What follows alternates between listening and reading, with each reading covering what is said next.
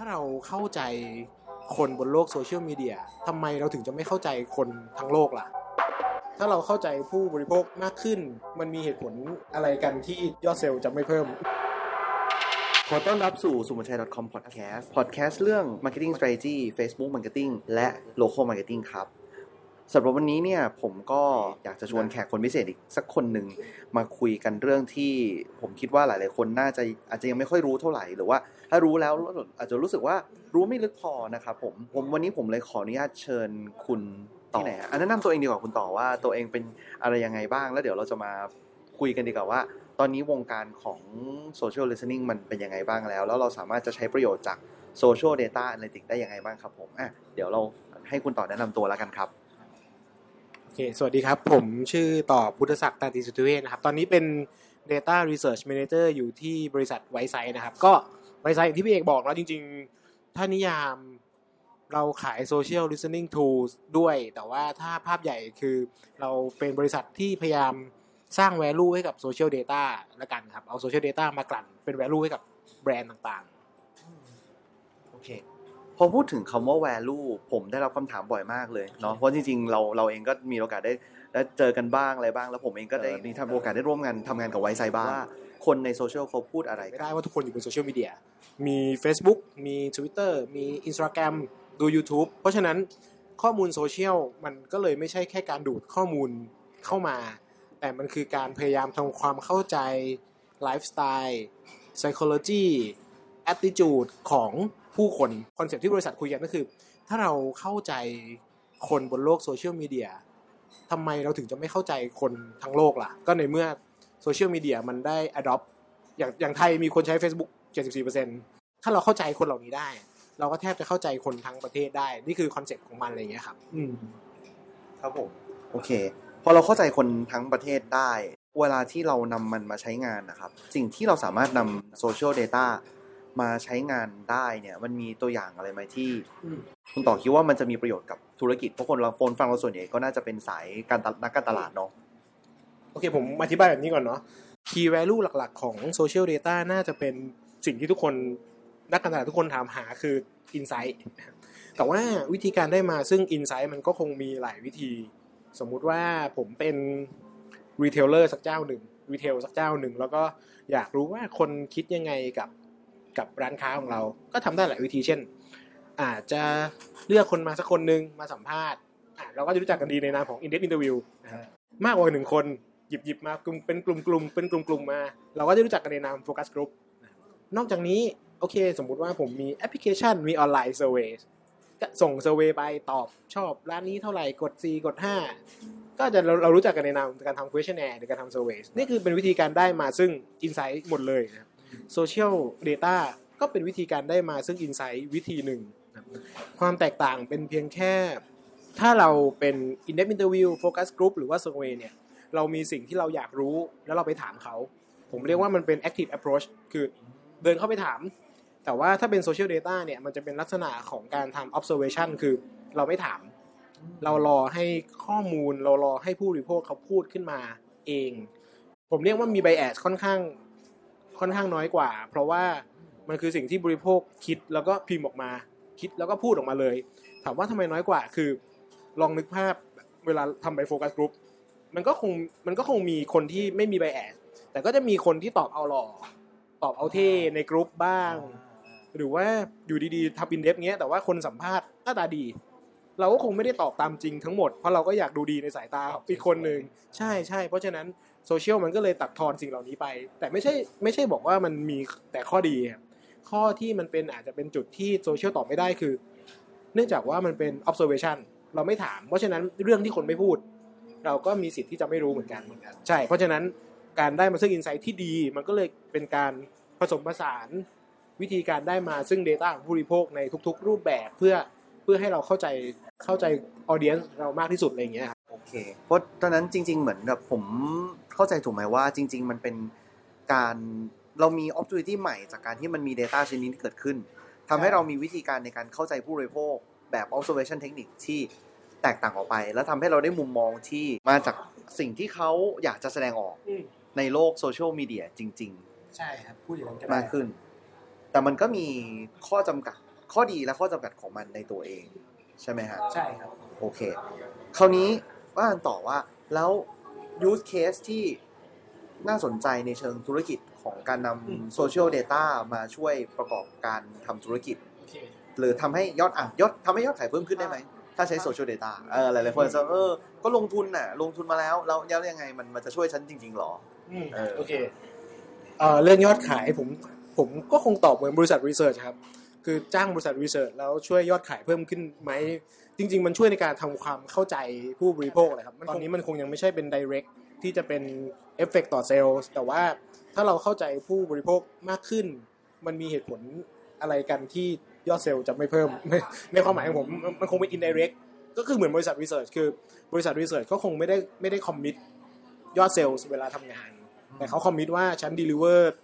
insight ที่แบรนด์สามารถทำงานต่อได้อะไรเงี้ยครับเพราะฉะนั้นเอาต่อแบบนี้แล้วนะครับคือคงไม่คอมมิตเรื่องยอดเซลล์ณปัจจุบันนะครับเพราะว่า data มันอาจจะยังไม่ยังไม่ไปถึงจุดนั้นแต่ในอนาคตไม่แน่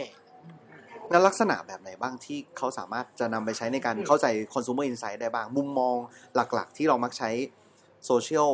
data ช่วยให้เราเข้าใจผู้บริโภคมากยิ่งขึ้นมีมุมไหนบ้างยกเป็นตัวอย่างได้ไหมครับโอเคที่ผมทำในอุตสาหกรรมรถยนต์นะครับเวลาเวลาแบรนด์เขาคอมมูนิเคชันรถรุ่นที่เป็นรุ่นเล็กอะครับ Nissan March Almera Suzuki Swift รุ่นรุ่นที่เป็น Eco Car ทั้งหลายครับ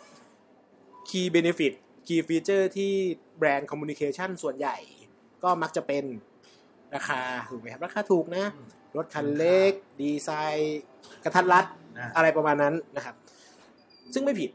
แต่ว่าบนโซเชียลเนี่ยเวลาเราไปดีเทคดูจริงๆแล้วเนี่ยบนโซเชียลเวลาคนพูดถึงรถกลุ่มนี้เนี่ยนะเขาพูดถึงอะไรกันเนี่ยปรากฏว่าราคาหรือว่าดีไซน์หรือว่าประหยัดน้ำมันอะไรพวกนี้ครับอยู่อันดับหลังๆนะครับสิ่งที่คนดิสคัสอันดับแรกคือ performance อันดับที่สองคือ after sale service performance performance เป็นสิ่งที่ผมตกใจมากนะพอลงดีเทลดูจริงๆปรากฏว่าเข้าใจได้เลยคือลูกค้ากลุ่มนี้ก็คงเป็นประมาณ first jobber ถูกไหมครับคือเพิ่งจบมาทำงานยังอาจจะมีตังค์ไม่เยอะ passion เขาคือสิ่งที่เขาพูดนะครับรถรุ่นนี้มันยังขับมันแซงได้ไหมมันพาฉันไปเที่ยวเอ่อนราธิวาสมันพาฉันขึ้นเขาค้อได้หรือเปล่าเขามี passion ที่ยังที่ยังอยากจะไปเดินทางอยากไปเที่ยวอยู่เขาเลยถามสิ่งนี้มันยัง happy อยู่ไหมอันดับที่สองคือ after sales service เพราะนั่นคือ cost ที่เขาจะต้อง maintain ตลอดอายุการใช้งานมันก็เลยกลายเป็นสองเรื่องที่เขาคอนเซิร์นมากๆซึ่งแตกต่างกันไม่ได้บอกว่าประหยัดน้ำมันหรือว่าดีไซน์ไม่สำคัญนะครับแต่ว่ามันคือการคอมมิวนิเคชันในภาพใหญ่พอลงมามาถึงสิ่งที่ทาร์เก็ตดิสคัสกันบนออนไลน์คือมันผ่านโปรเซสตัดสินใจมาแล้วว่าโอเครถรุ่นประมาณนี้แหละที่ราคาถูกรถรุ่นประมาณนี้แหละที่ประหยัดแต่มันพาตอบโจทย์อีกอย่างของชีวิตฉันได้ไหมคือพาฉันเดินทางได้หรือเปล่าพาฉันไปเที่ยวได้หรือเปล่าอย่างเงี้ยครับใช่เหมือนทำให้เราเข้าใจเบื้องลึกเบื้องหลัง reasoning behind ในการที่เราตัดสินใจเลือกรถยนต์สักรุ่นหนึ่งแล้วจริงๆเช็คด้วยเนาะว่าเราเข้าใจถูกเข้าใจผิดกับสิ่งที่เรา communicate ออกไปมันจะได้ตรงมากขึ้น effective มากขึ้นเอ่อมันสามารถแยก message ในการสื่อสารได้ทีวี ที วี ซี เอ่อ traditional media แล้วก็สื่อสารอันอันที่เป็น key benefit พอลงมาที่ social หรือว่าออนไลน์ media เราอาจจะ switch เพื่อ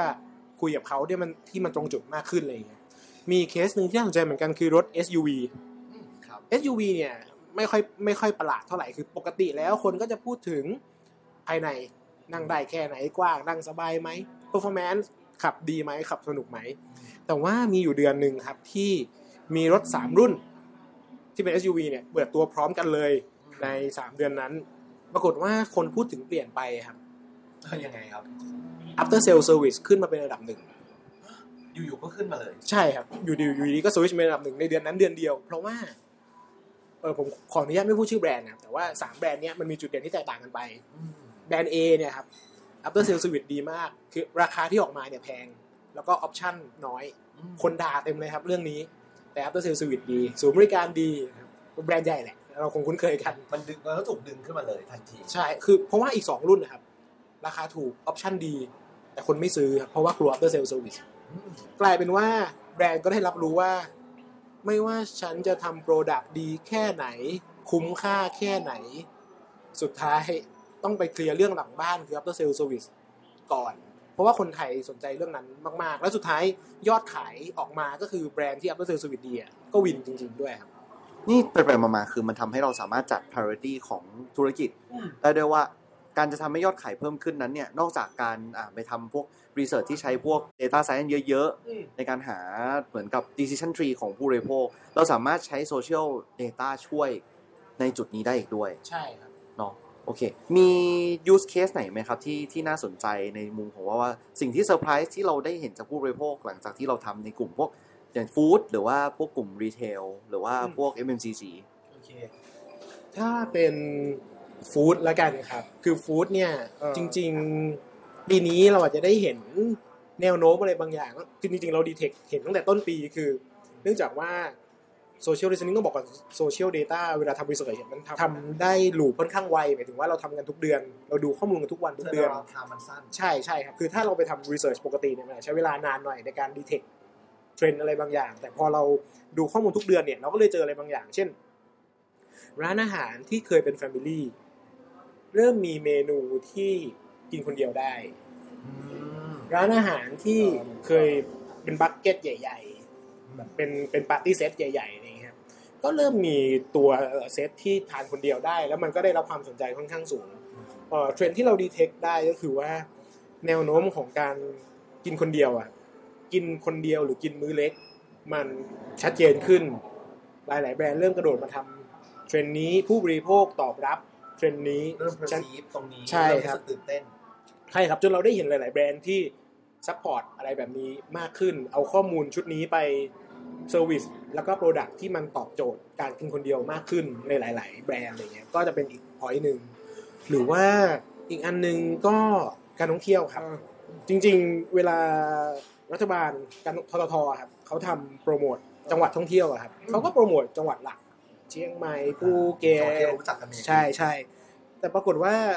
คือเวลาเราทำข้อมูลเนื่องจากว่าการเก็บข้อมูลทั้งเจ็ดสิบเจ็ดจังหวัดมันก็ไม่ได้ยากเกินไปสำหรับข้อมูลบนโซเชียลที่มันลอยขึ้นมาอยู่แล้วเนี่ยปรากฏว่าเราก็ไปเจอว่าเอ้ยมันมีบางจังหวัดที่คนพูดถึงเยอะเหมือนกันนะและได้รับ engage ดีเหมือนกันใช้ได้เหมือนกันกลางๆแต่ว่าทททยังไม่ได้สปอตมันก็เลยอันนี้ไป suggest ปรากฏว่าทททก็เห็นแล้วก็เอาไป combine กับตัว study อย่างอื่นก็เลยออกมาเป็นแคมเปญเที่ยวเมืองรองเออพวกนี้ก็คือได้เห็น opportunity อะไรบางอย่างที่สามารถเอาไปใช้งานได้เพราะว่าโซเชียลมันไดนามิกแล้วเราอยู่สปอตเทรนด์ได้ก่อนได้ใช่อืม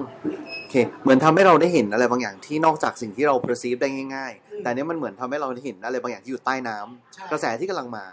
ได้รวดเร็วขึ้นด้วยเนื่องจากเทรนด์เราถามที่สั้นลงใช่ใช่ไหมครับเออแล้วสงสัยกันนึงแล้วด้วยความที่มันจับเทรนด์ได้เร็วเทรนด์เราทำไวมันมีการนำไปใช้กับพวกหน่วยงานสื่อสื่อสารมวลชนอย่างเงี้ยได้ไหมในลักษณะไหนบ้างจริงๆ Wisesight เองเป็นพาร์ทเนอร์กับสื่อหลายเจ้าครับเอาเนื่องจากผมไม่ใช่สื่อเนาะเอาเป็นว่า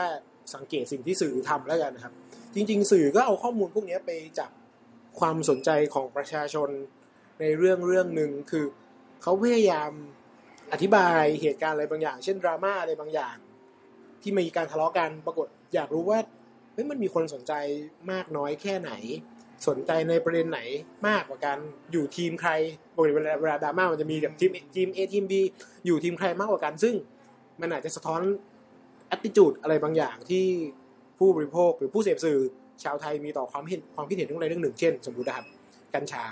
นโยบายกัญชาจะเปิดเสรีเนี่ยสื่อก็สามารถไปดูได้ว่าคนเนี่ยจริงๆแล้วเห็นด้วยหรือไม่เห็นด้วยเห็นด้วยเพราะอะไรไม่เห็นด้วยเพราะอะไรถ้าทำดีๆเนี่ยมันแทบจะเป็น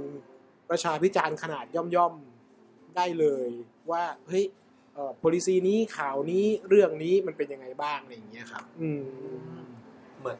เหมือนกับแทนที่จะต้องทำทำโพลซึ่งมัน representativeness หรือคนมาตอบอาจจะไม่เยอะแต่นี่อ่าแต่ว่าเราอาจจะแบบก็ว่าขึ้นอยู่กับการถามด้วยไปไปถามที่ไหนแต่นี่คือมันสามารถดูได้ในภาพใหญ่เลยใช่ใช่ไหมก็จะเห็นข้อมูลเหล่านี้และสามารถนำไปใช้ในการทำข่าวหรือสารคดีข่าวต่อจากนั้นได้ง่ายด้วยใช่ไหมฮะโอเคคราวนี้มาถึงอีกคำถามนี้ผมสงสัยอันนี้ผมสงสัยส่วนตัวจริงๆคือเรานอกจากการที่เราสามารถใช้ดูเทรนด์ดูข้อมูลผู้บริโภคแล้วมันมีแนวโน้มอะไรอีกไหมในอนาคตของ potential ของมันในอนาคตของ social data เนี่ยมันสามารถนำไปใช้ต่อเชื่อมพ่วงกับอะไรได้ต่อมั่งมั้ยหรืออย่างเช่นยกตัวอย่าง Data ข้างในองค์กรเงี้ยมันสามารถนำมาใช้พ่วงกันได้ไหมครับต้องบอกแบบนี้ครับว่าโดยทฤษฎีทำได้แต่ว่ามันยังไม่มีแบรนด์ไหนทดลองแต่ว่าเราเคยทดลองกับข้อมูลของรถยนต์อีกแล้ว คือเนื่องจากว่ารถยนต์มันมีข้อมูลเปิดเผยว่ายอดขายแต่ละเดือนจากของแต่ละแบรนด์เป็นกี่คันกี่คันอะไรอย่างเงี้ยครับมันมีมันมีเปิดเผยเป็น public อยู่ซึ่งอินดัสทรีอื่นเนี่ยไม่มีเราก็เลยลองเอาไปแมปดูว่าโอเคเอ่อเทรนด์ของ social data แบบไหนที่มันสะท้อนกับยอดขายบ้างปรากฏว่าเออมันก็พอเจอแนวโน้มอะไรบางอย่างเช่นรุ่นที่ได้รับการพูดถึงในเชิง positive เยอะในประเด็นของเครื่องยนต์ในประเด็นของราคามีแนวโน้มที่จะมียอดเซลล์ที่ที่เป็นไปตามนั้นก็คือมีดูมีความสัมพันธ์กันแต่ว่าต้องยอมรับว่ายังไม่ได้ทดสอบทางสถิติอย่างจริงจังเท่าไหร่คือแค่แค่เอามาพลอตดูเทรนด์ว่าไปด้วยกันไหมเฉยๆดู correlation ใช่ใช่ดูยังยังยังดูเบื้องต้นอยู่ครับแล้วก็ในอนาคตเองคิดว่าแบรนด์เริ่ม expect อะไรพวกนี้มากขึ้นเอาเป็นเท่าที่ผมรู้ก่อนแล้วกันนะครับมีแบรนด์ entertainment แล้วกันบางแบรนด์สามารถพอจะคาดเดายอดขายบัตรคอนเสิร์ตได้จากจากทีเซอร์บนโซเชียลสมมุติว่าเขาปล่อยทีเซอร์ว่าจะมีคอนเสิร์ตชุดนี้แล้วก็ดูยอด engagement ดูยอดการพูดถึงดูกระแสแล้วพอจะทำนายได้ว่าอันเนี้ยมันจะเปรี้ยงหรือไม่เปรี้ยงซึ่งอันนี้เราพอเข้าใจได้เพราะว่ามัน represent ผู้คนพอสมควรเพราะว่า entertainment เนี่ยเป็นเรื่องที่ถูกพูดถึงเยอะอยู่แล้วบนโซเชียลมีเดียกระแสที่เกิดขึ้นเมื่อคนเห็นปั๊บก็จะพูดในโซเชียลทันทีทำให้เราสามารถเก็บข้อมูลเหล่านี้มาใช้ได้ได้ได้ชัดเจน represent มากพอเป็น entertainment มันก็เลยชัดหน่อยแต่ว่าพอเป็น business จริงๆเนี่ยอาจจะต้องให้อาจจะต้องมีแบรนด์ที่ที่ยอมเปิดข้อมูลชุดนี้เพื่อเทสอะไรแบบนี้แล้วก็อีกมุมหนึ่งที่ social data น่าจะต้องไปก็คือว่าอย่างที่บอกเมื่อกี้มันมีวิธีการได้มาซึ่ง insight หลายแบบคิดว่าในอนาคตนะครับการรวม insight แต่ละก้อนเข้าด้วยกันออกมาเป็น insight เดียวน่าจะเป็นคีย์สำคัญที่ทำให้แบรนด์เนี่ยทำงานได้ตรงจุดมากขึ้นแต่ก่อนแบรนด์จะแบบโอเคโซเชียลบอกหนึ่งอย่างอินเตอร์วิวหรือโฟกัสกลุ่มบอกแบบหนึ่งเซอร์เวย์อาจจะบอกแบบหนึ่งไม่แน่ใจเหมือนกันยังทำงานแยกกันอยู่แต่อนาคตคิดว่าทั้งสามก้อนนี้วิธีการได้มาซึ่ง Insight ควรจะน่าจะมีการรวมกันเพื่อที่ชุดของ Insight มันจะได้เป็นชุดเดียวแล้วแบรนด์จะได้ทำงานได้อย่างตรงจุดมากขึ้นอะไรเงี้ยครับอืมก็ทำให้เกิด consolidation ของข้อมูลในจุดต่างๆเพื่อให้เกิดภาพที่เป็นภาพใหญ่ภาพ holistic มากยิ่งขึ้นในการตัดสินใจในการทำการตลาดเนาะใช่โอเคครับเหมือนจะเห็นเทรนด์เลยเนาะว่าอนาคตของการนำ social data นำไปใช้มันก็ยังมีการ develop ต่อยอดไปได้อีกเยอะเลยทีเดียวนะครับเอาล่ะคราวนี้เนื่องจากว่าตอนนี้มันกำลังจะมีการโปรโมทงานงานหนึ่งใช่ไหมเดี๋ยวว่าจะรบกวนฝากนิดนึงว่ามีงานที่กำลังจะเกิดขึ้นในเดือนกุมภาพันธ์ของทาง Wisesight ด้วยซึ่งน่าจะมีหัวข้อหลายๆอันที่น่าสนใจเนี่ยลองเล่าให้ฟังหน่อยได้ไหมครับว่างานนี้คืองานอะไรแล้วก็มีอะไรที่น่าสนใจในงานนี้บ้างครับ okay. ให้ช่วงขายของช่วงขายของ okay. ขอบคุณมากครับจริงๆเพิ่งแถลงข่าวไปชื่องาน Thailand Social Award สองพันยี่สิบคอนเซ็ปต์มาในธีมของ Shift นะคือเราอยากพาทุกคนที่อยู่บนที่ทำการตลาดบนโลกโซเชียลเนี่ย Shift ไปข้างหน้าอีกสเต็ปนึงงานนี้ใหญ่หน่อยครับเพราะว่าแต่ก่อนเราจะมีงานวันเดียวแล้วก็สลับให้ความรู้แจกรางวัลให้ความรู้แจกรางวัลเอ่อรอบนี้แบ่งเป็นสอง สองวันนะครับวันที่ยี่สิบเจ็ดกุมภาพันธ์คือวันฟอรัมให้ความรู้อย่างเดียวเลยมีแพลตฟอร์มสิบสองหรือสิบสามแพลตฟอร์มนี่แหละครับแล้วก็มีคีย์โน้ตที่น่าสนใจสองคนนะครับคือพี่กล้าเองพี่กล้าจะพูดเรื่องที่เราคุยกันตะกี้เลยครับคือ Chief of Consumer Insight เขาบอกพี่กล้าบอกว่าที่ที่ทีเซอร์นะครับบอกว่าอนาคตของการหาหา Consumer Insight เนี่ยมันจะประกอบด้วยสามก้อนก็คือ Predictive Power พลังของการ Predictionอันที่สองคือ holistic view คือการ combine data หลายๆจุดเข้าด้วยกันอันที่สามคือการรับมือกับ dynamic market ตลาดที่มีความเคลื่อนตัวไวก็อันเนี้ยจะได้ฟังกันในงานครับอีกคนนึงคือผมตื่นเต้นมากคือพี่บีครับโคตรโคตรเจ๋งนั่นใช่คือพี่บี ซี อี โอ ของช่องสามครับที่ทำการ transformation ช่องสามจนจะบอกว่าจนสำเร็จก็ก็เรียกว่าอยู่ระหว่างทางแล้วกันนะครับที่จะมุ่งไปข้างหน้าเพราะฉะนั้นก็เลยอยากฟังมากๆเหมือนกันว่าพี่บีจะออกมาเล่าอะไรให้เราฟังว่าระหว่างที่ทำงานเนี่ยไอ้โซเชียลมีเดียมันมีผลกระทบต่อการ transformation ยังไงบ้าง ส่วนวันที่สองคือวัน award เนี่ยก็คือจริงๆ award มันคือการมอบรางวัลให้กับคนที่ทำงานบนโซเชียลมีเดียได้ดีนะครับก็ปีนี้เหมือนเดิมครับมีแบรนด์ performance เหมือนเดิมมีเอ่ออินฟลูเอนเซอร์เหมือนเดิมแต่ว่าเพิ่มแคตตากรีนะครับแล้วก็มีเอนเตอร์เทนเมนต์มอบให้กับเซเลบริตี้ดาราเหมือนเดิมแต่ว่าเมนทอร์ปีนี้ก็ปกติการวัดผลจะเชิญเมนทอร์มานะครับเมนทอร์ปีนี้ก็ได้รับความร่วมมือจากหลายท่านมากๆต้องขอบคุณมากๆครับทั้งคุณบีสโรดของ Rabbit Tail นะครับพี่จิ๊บแบรนด์เบเกอร์นะครับเป็น Strategic Director ของแบรนด์เบเกอร์อาจารย์วิทยวัฒน์จากธรรมศาสตร์ครับอาจารย์วิทยวัฒน์นี่เป็นประจำอยู่แล้วใช่เป็นขาประจำของเราเป็นที่ปรึกษาด้านด้าน academic นะครับพี่บอยพันทิพย์พี่ทิพย์พี่ทิพย์ Digital ทิพย์จาก Workpoint นะครับอันนี้คือฝั่ง business นะครับส่วนฝั่งที่เป็นอ๋อแล้วก็มีคุณเพิร์ท Ad Addict อ่าใช่ก็จะมีมุมมุมของ media influencer มานะครับส่วนฝั่ง entertainment จะเป็นปาเต็ดมีพี่นิกผู้ก่อตั้งจีนี่เรคคอร์ดซึ่งตอนนี้ก็ออกจากจีนี่แล้วแต่ว่าก็ยังมีความรู้ในวงการบันเทิงอยู่แล้วก็อีกท่านหนึ่งก็เป็นพี่กรชลากรครับก็ได้รับใช่ก็ได้รับความเห็นที่จากคนในวงการที่ค่อนข้างเข้มข้นเหมือนกันในการพัฒนาเมทริกพวกนี้อะไรอย่างเงี้ยครับเพื่อให้เขาเปลี่ยนเมทริกในการตัดสินอะไรต่างๆใหม่ด้วยใช่ครับเอ่อเมทริกใช้ เอ ไอ มากขึ้นครับคือแต่ก่อนก็แน่นอนเราพูดถึง engagement แต่ก่อนเราพูดถึง engagement กันเยอะบนโซเชียลแต่ว่าอย่างที่ทุกทุกคนที่ทำการตลาดโซเชียลทราบดีว่า engagement มันก็มีความหมายประมาณนึงแต่ว่าเราเองก็อยากจะหาตัววัดผลที่มันพอที่จะสะท้อน business ได้จริงๆปีนี้ก็เลยเพิ่มตัว intention ครับคือความสนใจที่อยากจะซื้อใช่ครับกับ intent เนาะเข้ามาใช่ครับเพื่อที่จะดูว่าเฮ้ย brand communication แล้วทำให้คนอยากซื้อหรือเปล่า influencer พูดแล้วคนอยากซื้อหรือเปล่าเพื่อให้มันตอบโจทย์ business มากยิ่งขึ้นที่ไม่ใช่แค่มีเดียแล้วก็พวกนี้ไม่ธรรมดาใช่ครับแล้วก็พวก recommendation คือมีการแท็กเพื่อนเข้ามาดูไหมแท็กมีการแนะนำให้คนอื่นหรือเปล่าก็ถือว่าเป็นการ lead generation อีกมุมนึงก็ก็เป็นสองแกนที่ที่ค่อนข้างใหม่มากๆสำหรับปีนี้ส่วนอีกแกนนึงก็อาจจะไม่ได้ใหม่มากแต่ว่าเราเพิ่มเข้ามาคือ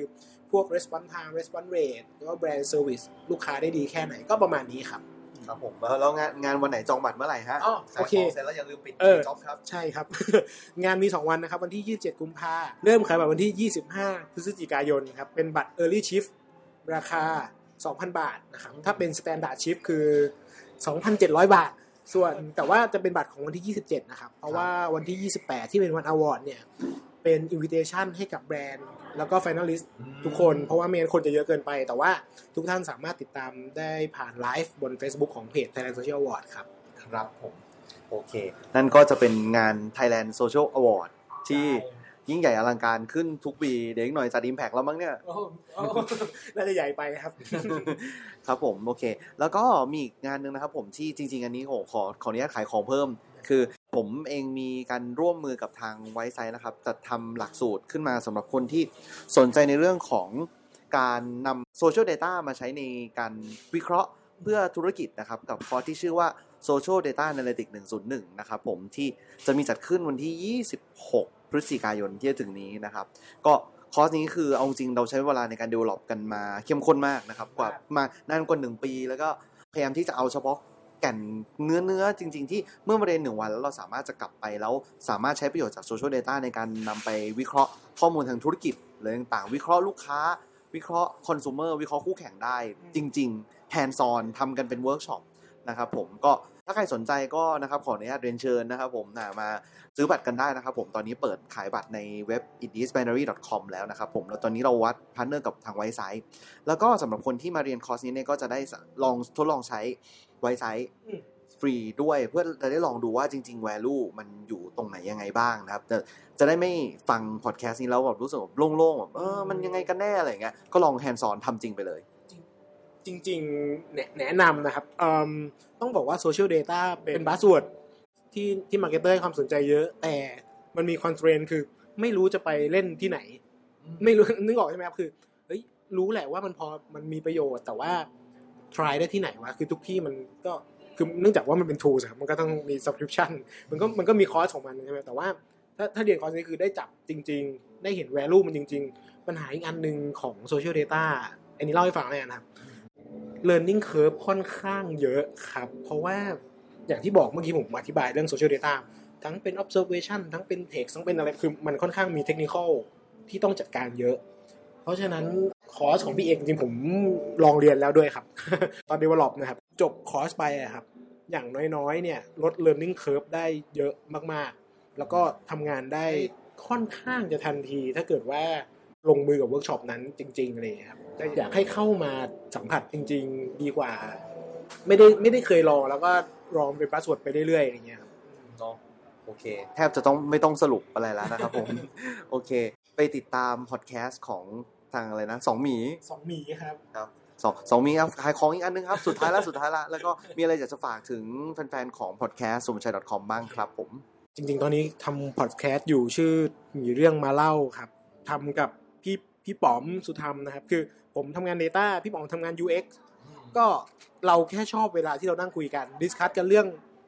เรื่องดีไซน์บ้างเรื่อง data บ้างก็เลยโอเคไหนๆก็ดิสคัสแล้วก็ดิสคัสให้คนอื่นฟังด้วย ก็เลยกลายใช่ครับก็เลยกลายเป็นพอดแคสต์ที่อาจจะไม่ได้ไม่ได้จริงจังในเชิงของคอนเทนต์มากนักเพราะว่า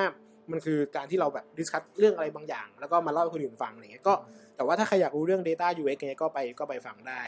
สำหรับแฟนๆเอ่อ suponchai ดอท คอม นะครับจริงๆเพิ่งโปรโมทเพิ่งเพิ่งโพสต์อีกรอบคืออันอัน Facebook ครับอยากให้ทุกคนได้ลองฟังกันอื่นๆด้วยเพราะเวลาพี่เอกพูดมันคือคนทำงานจริงๆโอ้โหสาธุจริงๆจริงๆคือคือผมฟังแล้วผมรู้สึกว่าไม่ได้พูดแบบคนไม่รู้อะครับคือพูดแบบคนรู้จริงแล้วก็มันมีน้อยคนในที่ผมรู้จักแล้วกันที่สามารถเล่าแบบคนรู้จริงได้เพราะพี่เอกทำงานมาจริงๆสัมผัสกับทั้งฝั่งโซเชียลฝั่งแบรนด์มาจริงๆอะไรอย่างเงี้ยครับก็ฝากติดตามพี่เอกแล้วก็ถ้ามีตอนไหนที่สนุกแล้วผมยังไม่ทันฟังก็ฝากมาแตะๆบอกผมด้วยครับจะได้ตามไปฟังเอาสร้างงานเลยครับผมแล้วก็อย่าลืมพอดแคสต์ของทางคุณต่อแล้วก็คุณป๋อมด้วยนะครับผมกับพอดแคสต์อะไรอีกทีนะสองหมีมีเรื่องมาเล่าครับมีมีเรื่องมาเล่านะครับผมโอเคยังไงวันนี้ต้องขอบคุณมากๆนะครับผมกับคุณต่อกับทาง Wisesight Thailand นะครับเพราะตอนนี้มีออฟฟิศที่ประเทศอื่นแล้วต้องมีประเทศนิดนึงนะฮะยังไงขอบคุณมากๆครับผมแล้วก็ยังไงวันนี้ขอบคุณทุกคนมากๆที่ฟังกันมาถึงจุดนี้นะครับดีใจที่ได้เจอกันอีกครั้งหนึ่งนะครับแล้วยังไงกลับมาเจอกันอีกตอนหน้าผมลงอย่างน้อยหนึ่งคลิปในทุกสัปดาห์อยู่แล้วนะครับยังไงก็แวะเวียนกลับมาเจอกันได้สำหรับวันนี้ก็เท่านี้ก่อนครับผมสวัสดีครับสวัสดีครับ